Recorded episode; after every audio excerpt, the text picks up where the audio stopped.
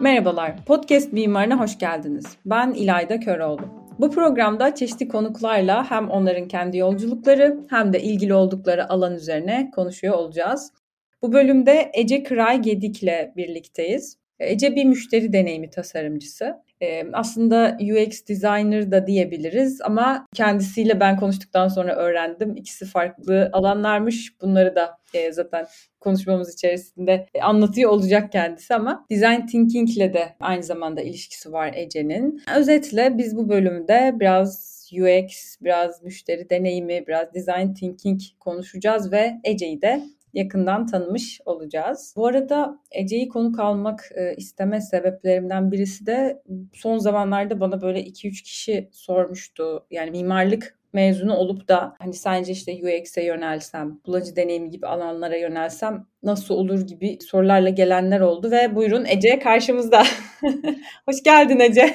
Hoş bulduk. Nasılsın? Valla ben çok iyiyim. Sen nasılsın nasıl? Ben de iyiyim valla. Bu aralar böyle biraz yoğun ama şey yoğunluğu hani proje bitti. Bu sefer sosyalleşme yoğunluğu geçti. Bir de çok hızlı geçiyor zaman hissettiğim şey o. Sanki sürekli bir yere yetişiyormuşum hissi. Bilmiyorum sende de var mı? Nasıl geçtiğini anlamıyorum falan. Ondan biraz yorgun hissediyorum. Pazar günü olmasın bugün. Hani şey var ama rahatlığı. Bugün evdeyiz. evet aynen. Hiçbir yere gitmek istemiyorum bugün. Ya süper. Ya bir de sen mesela freelance çalışan bir insansın öyle değil mi? Evet aynen. Nasıl mesela yani senin için freelancer çalışıyor olmak sosyal yaşamıma şimdi tekrar döndüm diyorsun bir proje bitti diyorsun falan nasıl bir duygu senin için freelance çalışmak? Öyle oluyor. Şimdi tabii ki projesine bağlı ama bazen böyle öyle bir şey oluyor ki sen ne kadar projeleri seçen kişi dahi olsa o kadar arka arkaya geliyorlar ki onlar. Bir de böyle mesela full time'dan farkı bence proje bazı çalışmanın çok yoğun oluyor. Yani senin en yoğun dönemini düşün ki 6 hafta arka arkaya yaşıyorum. Bir şey yetiştiriyorum, bir rapor yetiştiriyorum falan. Yani şey gibi olmuyor hani bazı zamanlar vardır ya full time'da o gün az iş olur ve hani o gün biraz daha rahatsındır falan. Evet. Bunu hiç yaşamıyorsun o proje. Bu proje zamanında bir şey yetiştirmen gerektiği zaman tamamen ona kapanıyor oluyorum. Yani ben zaten başka bir şey bakamıyorum yani. Ondan dolayı böyle aralarda es vermek çok önemli ama bazen olmuyor işte. Bana olmadı mesela. Böyle bir anda üç tane proje arka arkaya geldi. İki buçuk ay böyle kesintisiz çalıştım. Ondan sonra şey oldu tamam şu anda kendimle ilgili işlerle ilgileneceğim gibi bir hani durma şeyi oldu. Ondan dolayı böyle sanki iş ve sosyal hayatım ayrı gibi. Bir de evden çalışınca tabii yine ona ayrıca zaman ayırman gerekiyor. Çünkü her gün gördüğün insanlar olmuyorlar. Hı hı. Böyle ondan böyle bir sosyal ilişkilerimi de geliştireyim diye ayrı bir mesai harcıyorum bence. Doğru, doğru söylüyorsun ya. Ama şu çok güzeldir eminim. Yani her ne yaparsan yap. Tamamen kendine çalışıyorsun ya hani. Sonuçta. Evet. Yani bir de şey şöyle seçebiliyorsun bazen. Her zaman olmasa da en azından ben şu an artık hani artık 10. senem oldu benim. Freelance'da 6. senedeyim. Önceden ne gelirse evet derdim. Hmm. Çünkü projede çok gelmiyordu. Ama artık böyle şey tamam ben bu beni heyecanlandırıyor. Bunu daha çok istiyorum. E tabii ki her zaman böyle seçim de yapamıyorsun ama yapman gereken zamanlar oluyor. E, ve bu ben çok büyük, büyük bir özgürlük. Yani gittikçe hani Aa, ben bu alan beni daha çok ilgimi çekiyor demeye başlıyorsun. Bu evet o anlamda hani bir ajansta çalışsan böyle bir şey diyemezsin yani. Alacaksın derler. Ama burada o özgürlük var. Çok güzel. Kesinlikle çok çok doğru. O zaman Ece seni biraz daha yakından tanıyalım. Ece kimdir? Eğitim hayatından başlayabilirsin. Kendini nasıl tanımlarsın? Ee, nasıl tanımlayayım? Ben e, Sabancı Üniversitesi mezunuyum. E, Bursalıyım normalde. İstanbul'a okumak için gelmiştim. 13 sene önce mi? 2005'te, 2006 gibi. Önce işletme okudum ama böyle hiç, bu arada hani önceki hayatımda bilinçsizlik üzerine. Yani tabii ki bir işletme okudum ama böyle bir amacın var mıydı? Bir hayatla ilgili bir bunu istiyorum var mıydı? Yok yani tamamen bir toz bulutu aslında psikolog olmak istiyordum mesela ama annem biraz daha hani işletmede daha çok para var. Ya. hani böyle o sırada aile şirketimiz vardı oradan hani belki bir şeyler yaparsın falan demişti. E oradan başladım ama böyle ne istediğimi çok biliyor değildim. Yani ve okurken de şey de değildim. Hani şöyle o bilinçler olur ya işte staj yaparsın. işte kendini dolu gösterirsin ki sonra kolay iş bulasın falan. Öyle bir bilincim de yokmuş. E böyle, böyle düz okudum yani aslında. Ama böyle artık şey olurken mezun olurken yavaş yavaş kafamda hani pazarlama, pazar araştırma, işte marka yönetimi, marka üretmek falan gibi şeyler daha böyle ilgimi çekmeye başlamıştı. Ama böyle mezun olurken de şeye hazır asla hissetmiyordum. Hani artık çalışmaya başlayayım. Hiç hissetmiyordum. Ondan dolayı da biraz da böyle hani şansım da yaver gitti. Böyle istediğim tarzda bir okulla gittim. Yani pazarlama master'ını işte Barcelona'da ya da Business School diye bir okulda yaptım. Ve biraz daha şeydi hani İspanyolca değildi, İngilizce. işte çok farklı ülkelerden gelen bir ekip hani böyle insanlarla okuyordum. Daha çok case study yapıyorduk falan ama ben tabii Barcelona'da olmak, hani pazarlama üzerine bir şey yapmak hani ve daha böyle şeyinde aa ne güzel falan hatta biraz İspanyolca da öğrenmiştim. Yani giderken konuşuyordum sonra dönünce unuttum yani büyük ölçüde. Ama hani böyle biraz öyle bir zamanlardı ama biraz hani dönerken şeyi biliyordum. Hani pazar araştırma üzerine bir şey yapmak istiyorum. Hmm. Bu hani olan bildiğim bir şeydi ama tabii ki kolay olmadı yani hani böyle çünkü sanıyordum ki master yaptım ve bütün şirketler beni bekliyorlar. böyle bayağı bir sürü iş aradım ama böyle hani şey pazar araştırma üzerine sürekli işte iş başvuruları yapıyorum bir boş yani bir sene gerçek anlamda bir iş arama süreci döndü döndükten sonra ama şey diyorlardı hep işte senin yeterince deneyimin yok. Zaten hep böyledir ya hani deneyimin yok o zaman nereden başlayacağım? Hani bir evet. aslında deneyimim olsun circle'ına girdim. E, o sırada artık dedim ki bari ben staj yapayım. Çünkü yoktu ve bu çok söyleniyordu. E işte brand strateji üzerine işte Leo Burnett işte, reklam ajansına yaptım. 5 ay falan 5-6 ay yaptım. O sırada tam istediğim pozisyon buldum. Açıldı. Kalitatif araştırma üzerine çalışmaya başladım. Yani iş hayatım öyle başladı. E başlarken de işte böyle şey kalitatif araştırma e, bilmiyorum ne demek biliyor musunuz? Ya böyle bir araştırma türü aslında. Daha hani böyle anketli bin kişiye gitmiyorsun da daha böyle az kişide kişilerle görüşüyorsun. İşte fokus grup birebir görüşmeler yaparak ama işte hep içgörü sağlayarak işte oradaki onların ihtiyaçlarını, beklentilerini anlamak farklı farklı projeler olabiliyor. Yeni bir ürün çıkarabilirsin ya da işte bir ürünü test edebilirsin. E, bir reklamı da test edebilirsin. Çok fazla şey yapabilirsin. Orada böyle ben çalışmaya başladım. Böyle başladı hikaye. Hmm, çok güzel. Bir taraftan da böyle ara ara bize bu alandan kavramlara dair bilgiler vermen hoş. ya bu söylediklerin bu arada hani e, tabii ki de bu program hani doğrudan hedef kitlemiz sadece mimarlık, sadece mimarlık öğrencisi değil zaten ama ben böyle çok ciddi paralellikler de buluyorum. Çünkü mimari tasarıma başlarken de zaten bir alanda işte çevredeki insanlarla konuşulabiliyor. Daha büyük ölçekli bir proje ise ya da konut yapılıyorsa zaten o konut sahipleriyle hani tam olarak ne istediklerini anlamak için bir görüşme yapıyorsun vesaire. Hani için, işin içinde ciddi bir sosyoloji var. Senin bahsettiğin gibi başka türlü bir araştırma yöntemi var. Yani bir ilişki kurma biçimi var aslında. O yüzden de ekstra hoşuma gidiyor hani bu taraftan da bahsetmen. Güzel sevindim. Yani bence de kesinlikle öyle olmalı da muhtemelen. Yani ben bir tane hatta yapmıştım bu tarz bir araştırma. Yani ben yapmamıştım da raporunu yazıyordum. Ve hani böyle şeydi harbiden yapılmış. Bir tane yeni bir proje yapılması isteniyor ve insanlara sorulmuş. Ne tarz bir ev istiyorsun? Nasıl bir ortam olsun? İşte nasıl sosyal etkinlikleri olsun o sitenin falan gibi sorular vardı. Ben oradan ha demek ki yapılıyormuş gibi bir şey oldu ama çok mimari anlamında proje gelmedi tabii bana onun dışında. Hı hı. Ama muhtemelen yapılıyordur tabii çünkü o da çok ya. yani değerli bir şey. Sonuçta yaşadığın ev yani tabii ki aslında yapılsa ne güzel yani. Kesinlikle ya bunun üzerine çalışan insanlar, bunun üzerine yöntem geliştiren insanlar var yani gerçekten de. Güzel bir alan. E, aynen öyle. Yani mesela şu anda yaşadığım evle ilgili hani bu mimari konu hani üzerine de yapıldan bir podcast olduğu için bunu düşündüm mesela. Kendi adıma şey düşünüyorum. Kullanıcı deneyimine geleceğiz birazdan ama hmm. o kadar önemli ki aslında. Yani çok evet. basic şeyler mesela atlatılıyor. Atlanmış yani mesela oturduğum evde. Onu görüyorum yani. Hani bunu birazcık düşünseler bence bulabilirlerdi ve Kimse düşünmemiş bunu yani. evet evet asla. Çok çok doğru ya. Biraz o gözle bakmaya başlayınca zaten evet. fark ediyorsun bütün hataları. Ah o, o biraz da galiba tasarımcı bakış açısı diye düşünüyorum. Evet aynen öyle. Yani o açıdan baktığın zaman her şeyi zaten öyle görmeye başlıyorsun bence. Yani hani bir otele gittiğin zaman da bunu görüyorsun. Bir Airbnb'de bir ev kiraladığın zaman da görebiliyorsun. Aa bak burada bunu düşünmüş. Ne güzel düşünmüş ya çok evet. pratik falan diyorsun yani.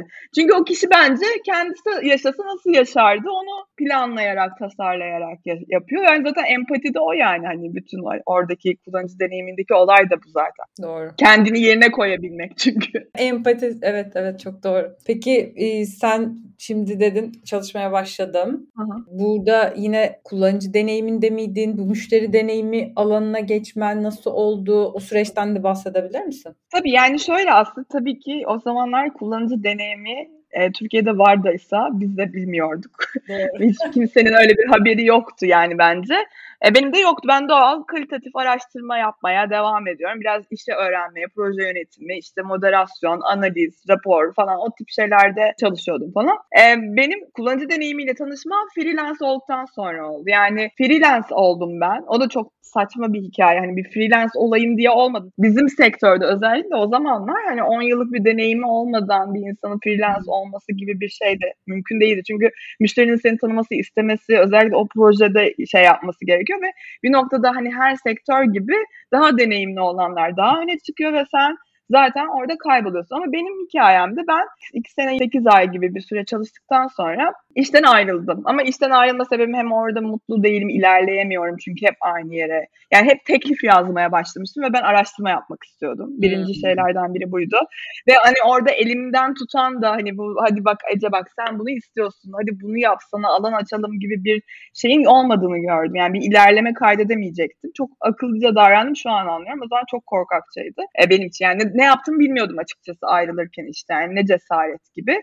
Ama o sırada sosyoloji e, yani sosyolog bir sürü arkadaşım oldu çalıştım. Ben böyle daha hmm. e, business tarafındayken aa dedim böyle bir dünya varmış ya farklı çok bakış farklı bir bakış açısı hani bu bana iyi gelebilir bunu ilgilenmeye var. Meğer böyle bir ilgi alanım varmış. Bunu fark ettim. Ve işten ayrı ben sosyoloji master yapmaya başladım. Yani işten ayrıldım. O sırada hatta annem şöyle dedi. Madem ayrılacaksın ve ne yapacağını şu an bilmiyorsun. Çünkü bir yandan da her şeyden çok uzaklaş. Bir yabancılaşma da yaşadım. Bir varoluşsal krize girdim diyebilirim. Çünkü ya çok erken diyebilir insanlar ama şey oldu. Yani böyle o araştırmanın e, asıl yaptığımız evil kısmını gördüm biraz. Hani insanların hmm e, içgörü toplayarak işte markaları bunu satıyoruz. Onlar da daha çok para kazanmaya çalışıyorlar ama konuştuğumuz insanlar bayağı mutsuzlar yani ve depresyondaki insanlarla konuşuyorsun. Yani yaptığımız bir proje çok ağır bir projeydi. Neyse oradan sonra ben bunu ne yapmak istiyorum gibi bir varoluşsal krizle sosyoloji master yapmaya başladım.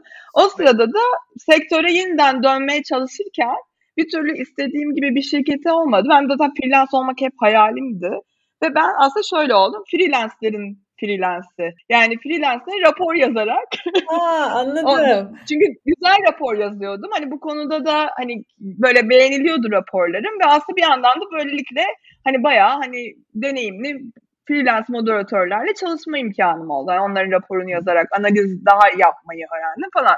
O süreçte e, böyle tabii ki dediğim gibi freelance olduğumu sanıyorum ama bana öyle çok proje gelmiyor. İşte iki ay gelmiyor mesela proje. Ve hani bazen diyorum acaba full time mı geçsem bilmem ne mi falan dediğim bir arayış döneminde benim bir tane arkadaşım kullanıcı deneyimi üzerine e, işte konuşuyor böyle ilgileniyor falan. Anlayamıyorum bu ne acaba falan diyorum ve hmm. işini bırakıp o şeye gitti Fransa'ya. Sertifika programına işte kullanıcı deneyimi tasarımcısı olmak için. 3 ay gitti bayağı kariyerini bıraktı wow. 10 yıllık kariyerini. Ben de böyle döndü böyle büyük bir merakla onu çağırdım. Dedim ne oluyor bu? Ne, nasıl bir şey? falan. Bir de şey kısmı böyle hani anlatıyor anlatıyor. Bir kısmı araştırma e diyorum aynı şey yapıyoruz. Neden bunun adı bu? Hani anlamaya çalışıyorum. Sonra hmm. ne oluyor? Farkı ne? Anlamaya çalışıyorum. Sonra bu benim çok ilgimi çekti. Çünkü o sırada hem bu çok bilinmiyordu Türkiye'de de. Hem ben bir ayrışmam gerekiyordu aslında. Hani çünkü evet. şu andaki mevcut durumda benim bir yere varabileceğim yani çok zordu gerçekten. Vaktim de vardı hani bir şeyleri öğrenmek için. Ben böyle bayağı online dersler almaya başladım. Interaction Design Foundation'dan, işte Design Thinking user experience, işte o researcher nasıl olunur, bu nasıldır, süreçleri nedir? Böyle bayağı not olarak falan böyle ciddiye aldım. Sonrasında da biz şöyle yaptık. E, o arkadaşım da işte dönmüştü ve yeniden kariyerine başlaması gerekiyor ve bu yaptığı şeyi bir şekilde yapması gerekiyor yani. Bunu uygulaması gerekiyor. Teoriyi biliyor çünkü. Ben de çok heyecanlıyım falan. Bir arkadaşımızın e, böyle bir tane şeyi var. Web sitesi vardı. Marketplace. Böyle işte çiftçilerle ilgili. Dedik ki biz sana araştırma UX yapalım. Başından sonuna yapacağız. Ama bir para da almayacağız. Çünkü hani ikimiz de kendimize daha güvenmiyoruz. Yani deneyim olsun. Onların da zaten parası yok. hani Tamam güzel bir alışveriş. aynen aynen herkes mutlu. Ama tabii hani böyle bu süreç biraz uzadı. Yani hani bir dört ay falan sürdü. Çünkü başka projeler aldıkça doğal olarak para kazanmak için ara veriyorum. Ama bir yandan hani gerçekten çok ciddiye alıp hani bu bir e, bir şey olarak gelseydi ne yapardım? Kimlerle görüşürdüm? İşte kalitatif araştırma, kantitatif araştırma, onların çıktıları, işte sonrasında bütün o UX ile ilgili yapılabilecek işte oradan sonra bir persona yaratma, bunun journey'si nasıl olurdu, acı noktaları ne, buna ne yaparsın falan gibi böyle bayağı ciddi bir rapor yazdık.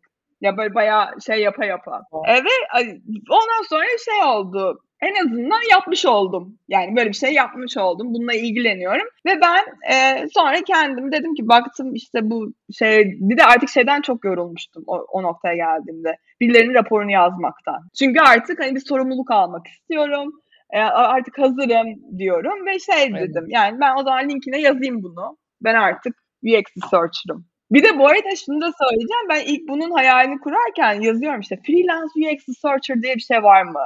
Çünkü bunu freelance'liği çok seviyorum ya kendime bunu hmm. uydurabilir miyim?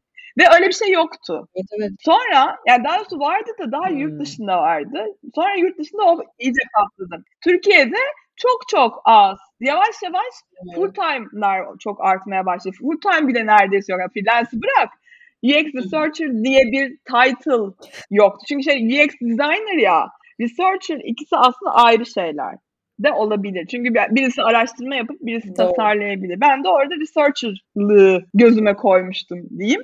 Ve sonrasında gittikçe ama ben bunu böyle araştırdığım hiç yoktu ama bir yıl içerisinde bir anda her yer UX researcher'lar, freelance aramalar, yurt dışında işte... Ne zaman oluyor bu arada bu bahsettiğin? 2020 başı falan gibi. Hani öncesinde de 2019 diyelim o ara, arayış süreci. Hani 2018-2019 o böyle ben işte okuyorum şey o sırada müşteri deneyimi eğitimi aldım. Bir de o geldi. Aa dedim böyle de bir dünya varmış. Ve ben böylelikle sektördeki insanlarla da tanışmaya başladım. Aa böyle bir dünya var ve bunlar da var. Ve çok küçük bir ekip. Herkes birbirini tanıyor. Bir anda hani çok küçük evet. bir ekibin bir şey tanı, tanıdığım insanlar olmaya başladı. E o şekilde de aslında hayatıma yani UX girdi. işte müşteri deneyimi girdi. Ve ben ilk defa dedim ki ben UX researcher'ım dedim. Ve bunu söyledikten sonra nasıl bir manifest ettiysem ben bile şaşkınım. Bir gün sonra beni harbiden proje için aradılar. İlk defa ilk projemi aldım freelance. Mükemmel. Ya işte bu bu gerçekten daha bir şey söyleyeyim mi? Daha dün akşam hı hı. arkadaşlarla tam bunu konuştuk. Kendini bir şekilde tanımlayabildiğin an ne olduğunu ne olmadığını ben buyum bunu yapıyorum bunu yapabilirim vesaire demeye başladığın an zaten birilerinin bunu yapmana ihtiyacı olduğunda geliyor seni buluyor. Aynen. Sadece görünür kılman gerekiyor. Ve sen de tam o görünür kılma olayını gerçekleştirmişsin. Gerçekleştirene kadar bayağı bir süre bunun adını koyamadı. Böyle orada duruyorum ama o kadar sonra şunu evet. fark ettim an. Dedim ki Ece eğer bunu yazmazsan kim bilecek acaba? Yani nasıl bulacaklar ki seni? Kim bilecek aynen. Gerçekten ama çok çok güzel ya. Sen böyle bir taraftan da dedin ya işte varoluşsal sancılar. Tabii öncesinde yani bunun 2019'a doğru. Tam böyle şey değil mi? Bunu seninle konuşmuştuk ama hani böyle pandemiye hazırlık. Tabii ki canım kesinlikle öyle olduğunu düşünüyorum. Yani bir şeyler zaman e, sürecinde bir yere var, varıyor yani sonrasında. Ne, neden olduğunu anlıyorsun başında bunlardan neden geçtiğini gibi bir yerden. Evet ya. Çok çok güzel. Ay yani senin de şu an var ya bir taraftan şey konularına da giresim geliyor. Ee, işte bu Gestalt, ondan sonra Reiki. Ama bu podcast'te kendimi durduruyorum yani. Bu arada dinleyicilerimiz için de bunu belirtmiş olayım. İki bölüm önce 41. bölümde de Selin'le birlikteydik. Ece ile de yine e, oradan tanışıyoruz. İnziva'da Eylül ayındaki bir yoga inzivasına tanıştığımı belirtmiştim. Ece ile de orada tanıştık ve sonrasında gerçekten de böyle hep birlikte güzel bir arkadaş grubu da e, meydana geldi. Çok e, hoşuma giden bir detay bunu da paylaşmış olayım yani nereden tanıştığımızı. Sonra Ece de dedi ki ben çok iyi bir podcast dinleyicisiyim. Oradan da zaten muhabbet derinleşti. evet yani. Ama ben seni orada sen dedin ya bana UX gibi bir şey söyledin. Direkt yani ilk tanıştığımız anda galiba evet. bunu hatırlıyorum. Direkt kafama yazdım yani. Tamam dedim UX. Çünkü orada çok yoktu öyle birisi. Daha çok hani farklı olanlardan insanlar var. UX designer olan yani dijital tarafta bir şeyler üreten ya da ne bileyim o tarz şeylerle ilgilenen çok insan yoktu. Evet yok daha çok mimar vardı ve farklı mesleklerden. Zaten çok da bulunmuyor yani ben de çok heyecanlanıyorum. Ama UX'i biliyor musun hatta anlamında da çok heyecanlanıyorum. Evet doğru. Şimdi o zaman sıradaki soruya geliyorum. Hı. Şimdi sen mesela yani tam olarak bunu bilmeyen biri olarak da soruyorum hem dinleyicilerimiz hem ben. Sen mesela bir şirkete yani şirketlere tam olarak nasıl bir katkı sağlıyorsun? Bunu nasıl tarif edebilirsin? Bize böyle biraz e, bahsedebilir misin? Ya da hani insanlar sana ne amaçla ulaşıyorlar? Sen onlara ne sunuyorsun? Şimdi tabii anlatayım. Şöyle bir durum var. Önce müşteri deneyimi ne? Biraz da e, kullanıcı deneyimi ne? Aralarında farklar ne? Ondan biraz bahsedeyim ve sonra nasıl geliyorlar? Çünkü çok farklı Hı. şekillerde gelebiliyorlar açıkçası. Doğru. Şimdi müşteri deneyimi aslında kullanıcı deneyimi dediğiniz şey bir ürünün kullanımı aslında kullanırken nasıl rahat mı kolay mı çok hızlı bir şekilde yani böyle bir insanı zorlanmadan yapabileceği bir uygulama gibi düşün. Bunu anlamaya çalışıyoruz. Bunu ne kadar, nerede zorlanıyor, nasıl, ne yapsak daha kolay oluru anlamaya çalışıyoruz. Bu mesela bir Apple örneğinden verdiğimizde Apple telefonunu kullanma şekli, o kullanımını işte uygulamalara giriştir, orada bir mesaj yazmaktan her şeyi düşünebilirsin. Bu kullanıcı deneyimi ise evet. O Apple'ı sen bir müşteri olarak aldığında yani almaya karar verdiğin andan alıp daha sonrasında kullanıp hmm. sonrasında bozulduğundan satış sonrası hizmetleri kapsayan bütün bir süreci müşteri deneyimi diyoruz. Oradaki yaşadığı bütün deneyim. Bütün yolculuk. Bütün bir yolculuk. Ve Çok bu iyi. tabii ki burada neyi kapsıyor? Mağazada yaşadığı deneyimi de kapsıyor.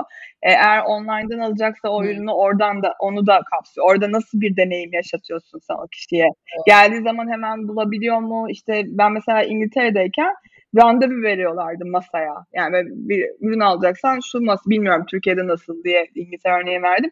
Şu masaya gidiyorsun şu saatte işte satış görevlisi geliyor. İşte sana sorular soruyor bilmem. Mağazada başka bir şey yaşıyorsun ve bütün bu sürecin tasarlanması gibi düşün. Yani orada acaba müşteri hangi noktada ne anlamda bir zorluk yaşıyor onu tespit edip onu biz nasıl çözebiliriz? Bunu buluyorsun aslında. Bu yaptığın şey müşteri deneyimi de bu. Kullanıcı deneyimi bu anlamda biraz daha onun küçük bir parçası gibi kalıyor. Yani o sadece Apple'ı kullandığın şey, süreç. Evet. Ee, ya da işte bilgisayarı kullandığın süreç. Onu daha iyileştirme. Tabii küçük dediğim çok büyük bir kısmı. Çünkü Apple Apple yapan da onun kullanımı diyebiliriz. evet. e, bu anlamda aslında birbirlerine hem yani müşteri deneyimi daha büyük bir kısmı yani kullanıcı deneyimi daha küçük bir kısmı ama birlikte birbirlerine çok değiyorlar diye anlatabilirim. Kapsayıcı bir küme gibi yani. Evet. Yani müşteri evet. deneyimi her şeyi kapsıyor. Yani o başından sonuna kadar. Çünkü şunu keşfetmişler. Sen eğer müşterine kötü bir deneyim yaşatırsan bir noktada, bir şeyini anlamazsan, bu mesela atıyorum e, Dijitürk verilen bir örnektir mesela. Dijitürk'ten çıkmak çok zordur. E, ve bu insanlarda bunu çok söylenir. Yani sen demek ki müşterine onu kolayca yaptırmıyorsun ve bu ondan sonra insanlar bundan kötü bahsetmeye başlıyorlar. Bu durumda sen Doğru. aynen akıllarda böyle bir marka olarak kalıyorsun. Aslında biraz da biz müşteriye nasıl e, bir kolaylık sağlayalım ki bizden ayrılmak istediğinde de kolay olsun. İşte Spotify mesela ne kadar kolay. Hani ayrılır, ayrılmak istersen ayrılırsın. Ha keşke gelsen yine der. E, gelirim belki yeniden dersi. Çok kibar. Ayrılırsa aklında iyi kalır Doğru. gibi düşün.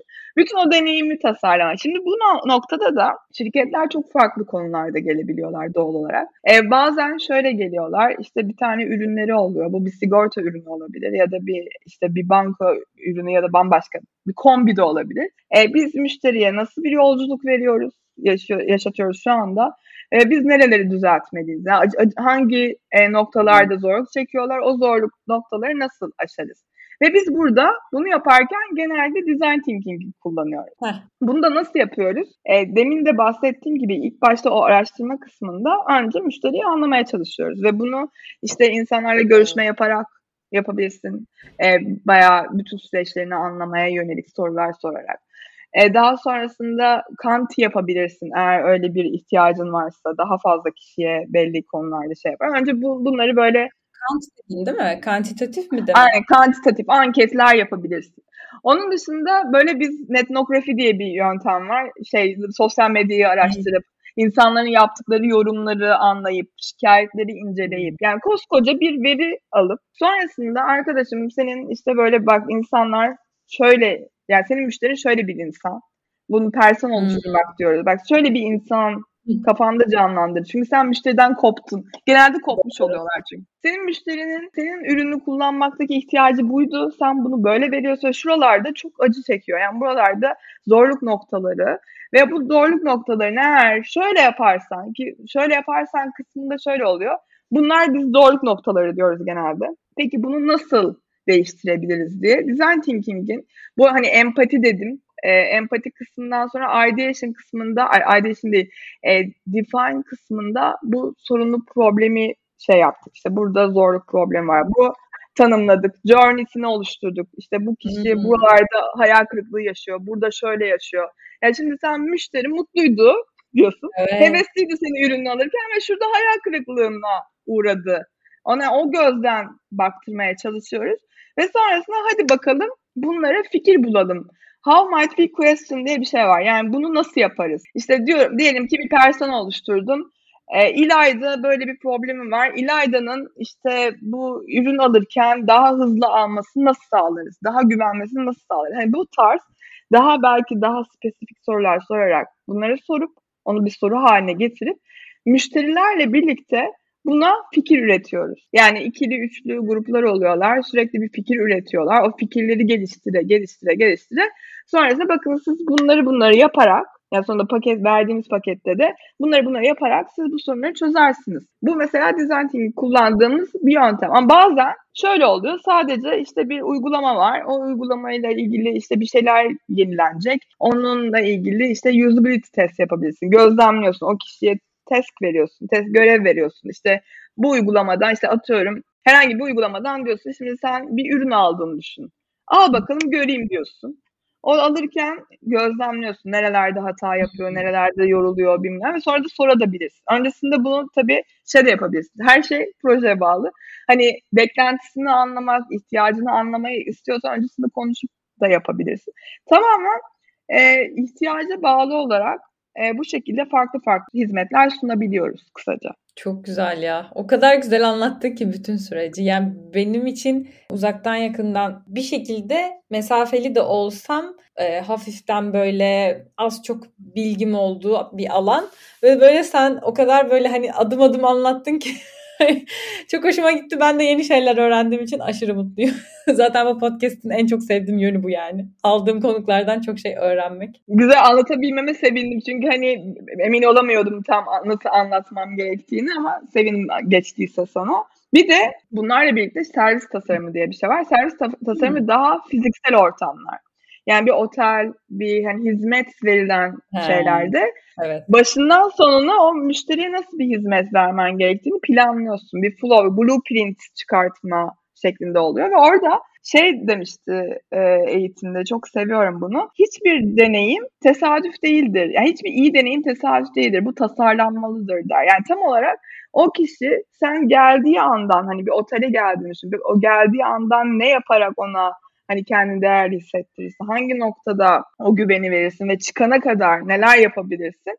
E, bunu mesela ben mes- gerçekten bazı otellere gittiğimde hissetmeye başladım. Mesela gittik e, Ankara'da bir otele böyle CEO'nun imzalı e, şeyi vardı. Numara, şuradan beni arayabilirsiniz diye bir telefon numarası bırakmıştı. İki saniye sonra bir meyve sepeti geldi.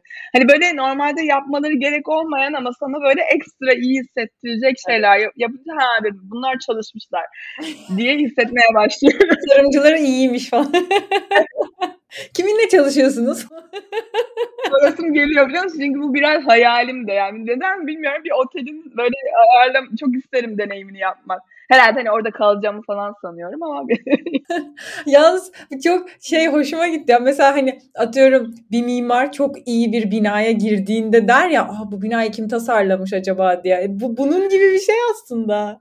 Evet evet aynen öyle. Bence çok birbirlerine dokunuyorlar ya. Yani kesinlikle evet. özellikle bir mimar e, bir otel yapacaksa onun mesela o servis tasarımıyla çok bence alakalı olmalı. Orada kuracağın iki üç tane detay çok fark ettirir deneyimi diye düşünüyorum. Katılıyorum. Hatta bence bir servis tasarımcısı birlikte çalışmalı. Evet. Yani aynen. Çünkü çünkü o iki katman yani o mekanla deneyim katmanı, mekan ve insan katmanı da diyebiliriz yani. Böyle çok güzel iç içe girer. Evet. Hiç böyle düşünmemiştim bu Buradan arada. mimarlara sesleniyoruz.